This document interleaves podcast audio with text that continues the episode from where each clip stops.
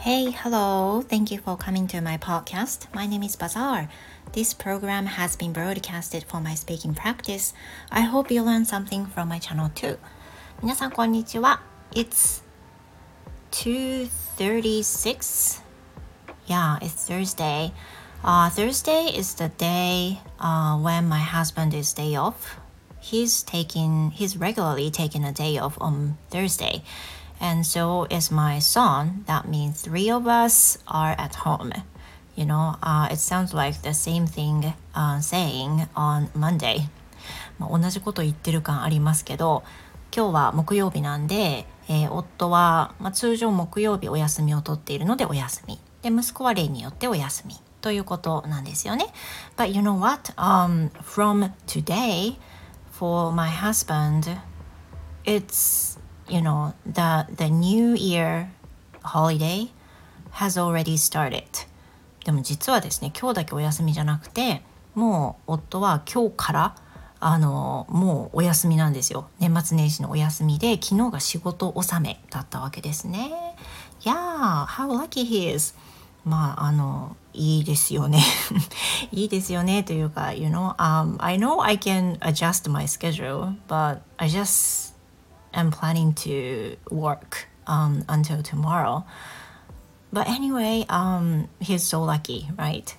まあ、そんな感じで自分自身もねあの自分で決めていいので別に今日昨日までとかできたんですけどまあそのいろんなねスケジュールの都合で私は明日が仕事納めで彼はまあたまたま昨日が仕事納めということなんですね。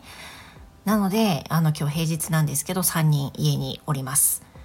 So today I want to talk about a day diary, a diary which I have just started recently 今日は、えーと、お話ししたい話っていうのは最近私が始めました日記についてお話をしたいと思います。So originally, I used to write diary every day when I, uh, when I was pregnant of my son. 私そもそもあの日記もともと書く人間だったんですよね。I used to do, I used to do like that. あのよく書いてたんです。で、えーと、特にねあの妊娠の機会っていうのはすごく貴重な経験なので、まあ、書き始めようということで息子を妊娠した少し前ぐらいからもともと書いてたんでね書いたり書かなかったり書いたり書かなかったりみたいな感じで In total, I have more than 10 diary books at home still. I have already thrown some books away, but I have still some at home. まだあの過去に書いた日記をね捨てたものももうあるんですけどほとんど取ってあるんですよね。Because it's my precious memory. だって貴重なあの思い出じゃないですか。なのでほとんどあの撮ってるわけなんですけれどもやっぱり時にね見返すとすごく楽しいんですよね。It's been so enjoyable uh, when I look back my old diary to see what I was doing them 何をしていたかとかがね振り返るとあこの時こうだったんだああだったんだっていうふうに考え思い返せるすごくいいツールだと思うんですよね。But somehow I just don't write any diary now. But I just recently started writing my diary again. でも本当にねあのふとしたことなんですけど再び日記始めようかなと思ったんですよね。But this time I I'm not going to write my diary but just um, type in my diary on my smartphone、uh, using the application special application ただ今回はあの前みたいに紙に手書き手書きのね日記すごくいいですよね。いいんですけど今回はちょっと違う形にしてみたんです。それは何かっていうと10年日記っていうあの日記を書くアプリがあるのをご存知でしょうか？いや yeah, I know this application、um, through some of the YouTubers on the other day. でこの10年日記っていうアプリはあのどなたかの YouTuber さんがあの紹介されていて知ったんですけれども In this application, as the title says, you can write an diary on this app Um, and also put some pictures every day. でこのアプリのいいところはもちろんあのスマホで入力できるっていうことともちろんねスマホで入力するので編集もできるし1日遡って前の日の書いたりすることもできるし何よりいいなと思ったのはその日に撮った画像とかをね一緒に載せておくことができるんですよ。